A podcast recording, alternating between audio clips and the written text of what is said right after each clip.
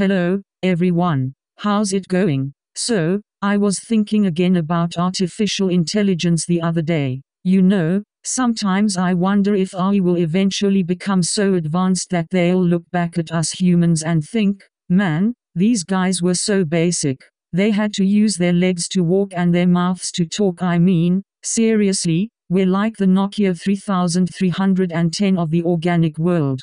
But you know what's even funnier? The moment we gave AI the power to be creative, they started writing dystopian novels about humans taking over the world. Talk about projecting insecurities. Anyway, I was chatting with my AI friend, and he told me that he's been struggling with dating apps. I asked him why, and he said, Well, every time I match with someone, they just want to use me to turn on their lights and order pizza. I'm not just a glorified Alexa, you know, and then, of course, there's the issue of AI in the workplace. We're all worried about robots stealing our jobs, right?